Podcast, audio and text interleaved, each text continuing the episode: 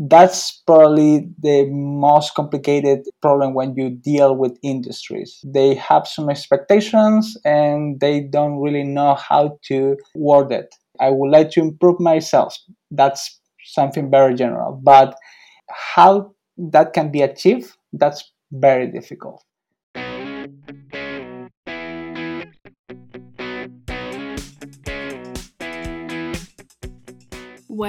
Hello there. This is Milena, and welcome to another episode of Retail Mavericks podcast. This episode is a part of our Academia Focus series, and for these episodes, I will be joined by my colleague and co host, Dr. Alvaro Flores. In this series, we're going to bring to you the most interesting and relevant research areas and the academics behind them. At Hivery, we're passionate about bringing new thinking, ideas, and technology to life. We believe this can help change attitudes, lives, and ultimately the world. This podcast is proudly sponsored by Hivery. Hivery is the pioneer in hyperlocal retailing. By combining artificial intelligence, operations research, and human centered design models, Hivery's suite of products helps CPGs and retailers generate a return on physical retail space investment. And today, it is my great pleasure to introduce Dr. Felipe Maldonado. In September 2019, Felipe graduated with his doctorate degree from the School of Computer Science at the Australian National University. During his four years there, Felipe has worked in the Computational Media Lab and was also a part of CSIRO Data 61. Since October 2019, Felipe has been working as a postdoctoral researcher at the Technical University of Munich in the Decision Sciences and Systems at the Department of Informatics. So, without any further ado, we'll kick this episode off with Felipe discussing the questions he wanted to investigate during his PhD.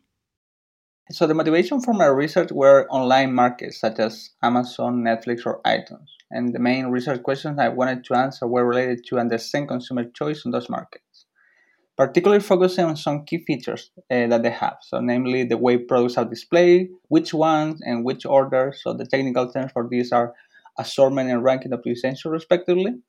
The assortment, you select a couple of products and you can display, and the ranking optimizations is the way to choosing how to display them a list of uh, products or you can have a grid I was also interested on understanding the effect of the previous purchases have over new consumers. Sometimes during this podcast, I will call this social influence. And the way the information is transmitted to the consumer is sometimes called a social signal. So, for instance, you can have the number of downloads or five star rating.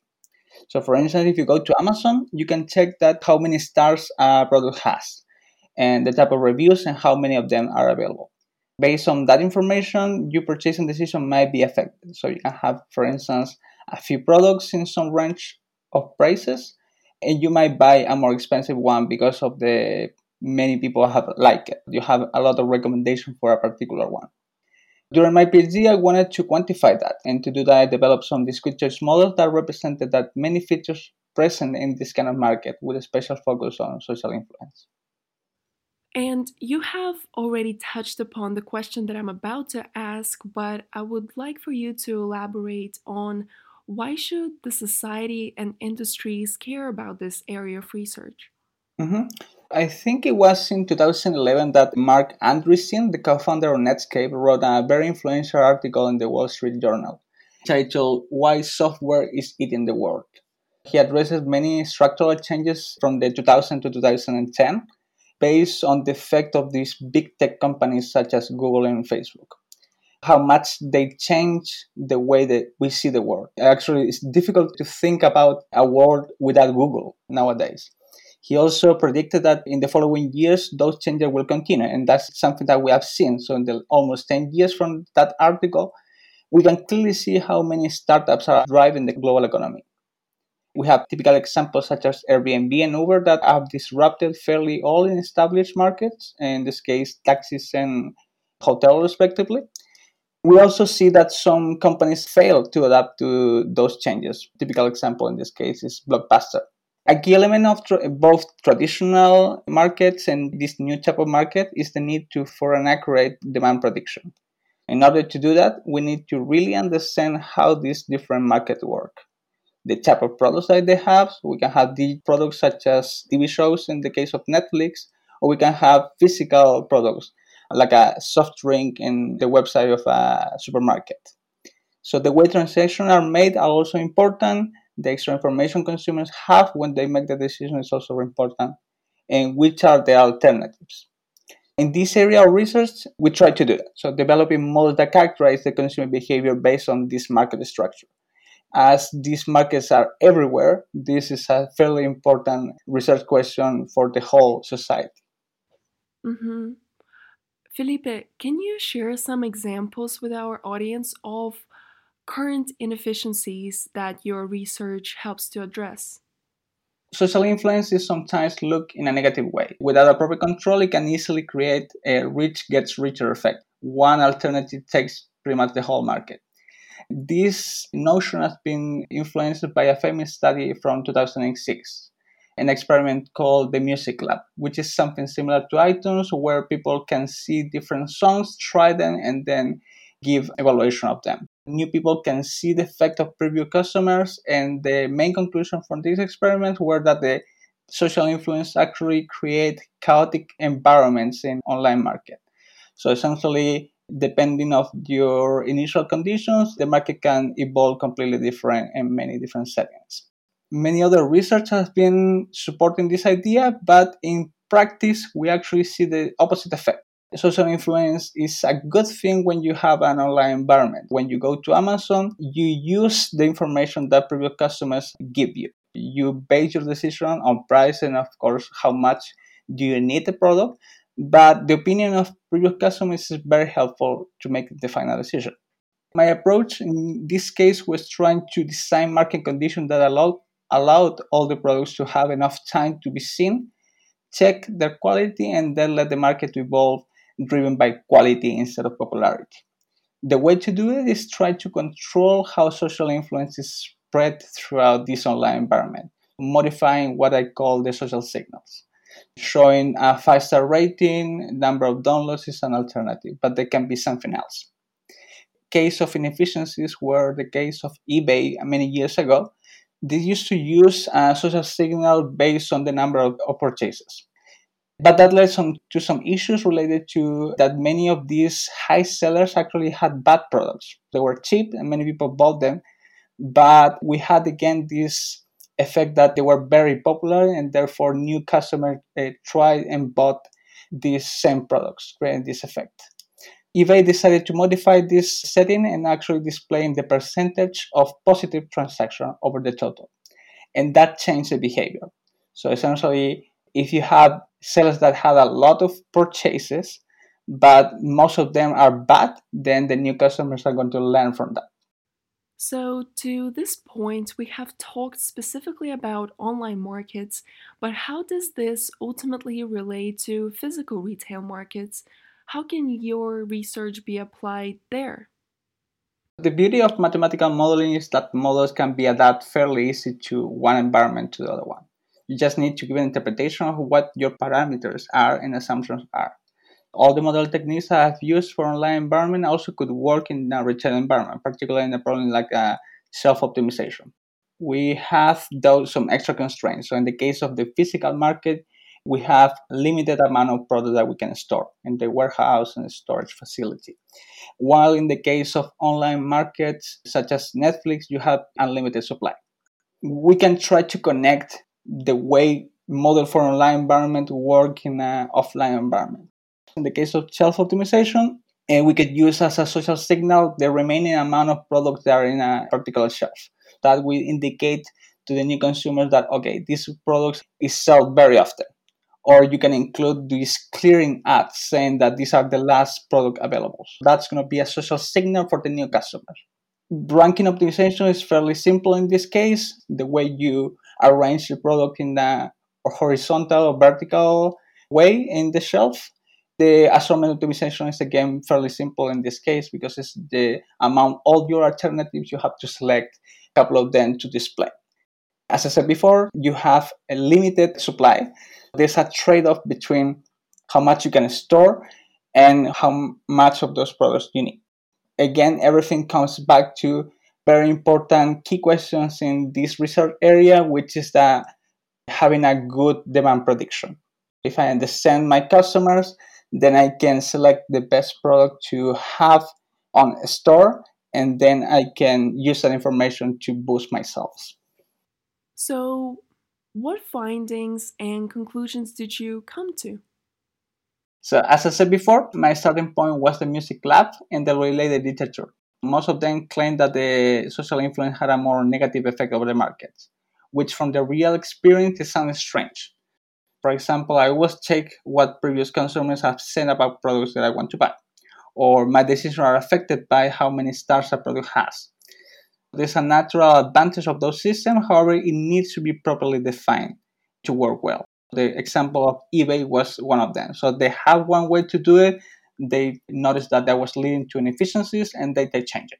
That's why I got into some market design features. So finding the correct signals that allowed a more stable evolution of the market, if that's the goal, avoiding overcorrelation of some alternatives, and more predictable outcome at the end. And lastly, before I hand the mic over to Alvaro, can you share some examples of real world applications that your findings help address? You did mention it throughout our conversation, but I just want to make it a bit clearer.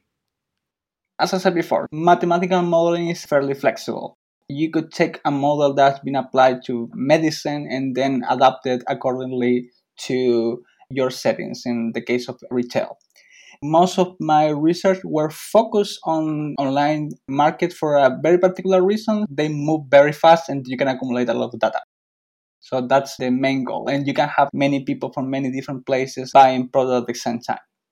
However, all these models can be related to more offline environment as well, or a mixed environment like supermarket that can have both online store and offline store in that case, the applications for my model would go into the demand prediction, establishing, understanding very well what are the features of a particular market, and then driving conclusions about how much demand I'm going to have over one particular product.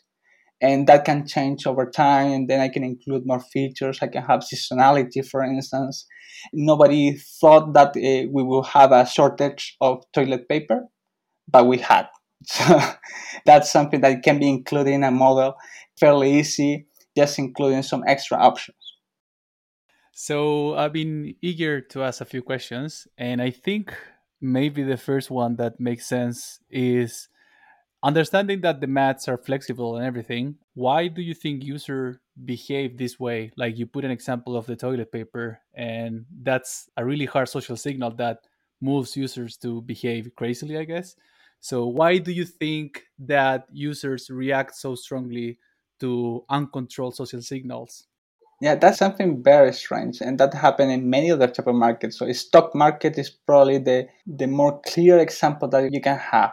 Anything that can happen in the society can affect the behavior. So, I, I think nobody expected that we will have a shortage of toilet paper, or that so many people are gonna start making bread in Germany, we also have some shortage of uh, yeast. There were too many people making bread. Including all those conditions into a model is fairly difficult. So you usually try to capture more global behavior in that case. Just trying to represent what you can measure over time. You can have a particular behavior within a month and then you say okay probably next month is going to be similar the weather is going to be different so we may include something else. Choice modeling is a super complicated problem in, in that sense because you can add as many complexities as you want but you may end up in a very hard problem to solve. Depending on how often you want to solve that problem that also going to lead you to choose one choice model or another one what other alternatives are to capture customer behavior and how do you choose among those alternatives? And i think that you already tap into a little bit of the answer. Yeah. Most of my research were we were using a model called multinomial logit model. This has been fairly used for many many years in different type of settings transportation marketing retail environment as well. He has some really nice features in the sense that provides analytical solutions so you can work very well with it. But it has some problems as well. It doesn't really represent many choice behavior that you may want to do it. You can have more general discrete model that do that.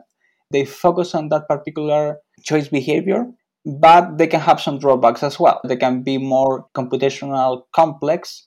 Again, if you want to solve something very quickly, you may end up with a very difficult problem to solve all their alternative, which are data-driven models, which are very famous nowadays. You don't really make any assumptions of the choice behavior in that case. You just observe, measure, and react, which is a very nice feature in those cases. But you need to be careful as well because you need to really understand what's going on behind that. There may be a lot of noise in those environments that you need to be taken into account as well. There are also mixed methods, mixing a traditional discrete choice model with a data-driven approach as well. Typical examples on those cases are the reinforcement learning methods. So essentially, you have a set of alternatives that you can choose from. You take one, you measure the effect of that, and then you feed back to your, your decision. So the next day, you may do something different. That can incorporate very well data into the choice model. And maybe this is more of a question for mathematicians to enjoy, but what was the most relevant piece of math that you learned along the way in your journey on your PhD? So I've been always focusing on application. That's not for everyone. Not all the mathematicians are going to think the same. Some of them prefer something more pure. But in my case, it was application. So all the revenue management techniques and methods were really interesting to me. So using math to try to describe real phenomena or trying to predict demand in one case, decided best prices according to some criteria. Understanding the trade off between efficiency and optimality is something super relevant in my case. How fast you can compute a solution and how close to the optimal it is that's something that I really appreciate doing my studies. That's great. To close the section on on your findings, what do you think are the advantages of implementing what you learn in your PhD? So, in terms of my results, I would say that my approach provides some theoretical evidence that suggests some specific market design. We can choose the correct ranking we can choose the social signal that would lead to more stable outcomes. This would be particularly useful in cold start problems. So when you have very little information regarding the consumer preference over a set of products. You are launching a new product, you are tackling a new market. This kind of modeling can help a lot to describe what are the more important features of that market. Then you can use that information and choose something else. But this is a very good approach for the um, early stages of a market. Naturally, you are able to gather enough transaction information, you can improve your decision, meaning that my method works best as a complementary decisions. I can mix it with some data-driven model and definitely improve the performance. Probably my findings tackle more the early stages of a market. What further avenues of progress you think there are within reach after understanding this problem? As I briefly mentioned before, I'm really interested in the opportunities associated to mixed approaches. I had one bachelor student here at uh, the Technical University of Munich, and we were trying to use a discrete choice model for um, the website Wish. And they have so many features there it's very difficult to fit a model and a discrete choice model in there. At the end, we tried, but our prediction were way off. The approach in that case was trying to mix it, select with a data driven approach the most promising features, and then trying to fit that into a choice model. And then our prediction were way better. I think there's a really nice opportunity of these mixed approaches on the one hand, this theoretical discrete choice model provides you some baseline that you can say, I cannot go worse than this. but data driven approaches give you perspective that you may not be including at, at the beginning. So probably that's where I will lead my research from now on. So, Felipe, is there anything else you think our audience can benefit from that you can share in a, say, a closing statement? This is a real problem, and moving environment uh, full of digital economies are actually shaping the way we think and interact with the society. Everything is related to the use of our smartphone. We move using it, we book restaurant or we book an appointment with the doctor. And trying to understand the way all those decisions are made is fairly important. At least this research area is trying to at least set up some baseline about what are those decisions and how they affect the future outcomes. This is a very moving environment. And many people from different areas are actually trying to do the same, trying to understand why this business is successful, why it's not. I have no idea what the future is bringing to us, but I'm pretty excited that there are many research opportunities along the way. Thank you for taking the time, Felipe, to answer the questions Alvaro and I had. Certainly, we asked you a lot of questions, but I'm sure that there is something that you wish people would have asked you more often. What is that question? I wish people would ask me more often the question about how my methods can be applicable. This goes from both sides, from both academic industry. Academics are going to be more interested on the techniques I've used, although there are so many alternatives to describe a particular phenomena but choosing one is actually goes to one of the key questions that I, I wanted to tackle. So efficiency versus optimality. From the perspective of the industry, is why this is the result that are really interesting, why this is relevant to my industry. And that's a more difficult question itself. They need to understand what are their needs, and sometimes they don't even know what they are their needs that's probably the most complicated problem when you deal with industries. They have some expectations and they don't really know how to word it. I would like to improve myself. That's something very general. But how that can be achieved, that's very difficult.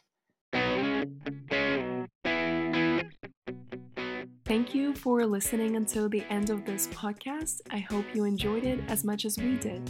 Customer choice models and how our capabilities as researchers and practitioners aid better decision making is an active and vibrating area of research, ranging anywhere from crafting prediction models to solving the diverse optimization problems associated with them, and including the complexity of adding business insight into the proposed solutions as incentives or constraints. In this academic series, we will continue showcasing techniques, researchers, and industry experts who will tell us a bit more on how this type of technical developments are tightly coupled with our daily experiences in multiple ways that we don't necessarily think about on a daily basis. Thanks for listening, and until the next time.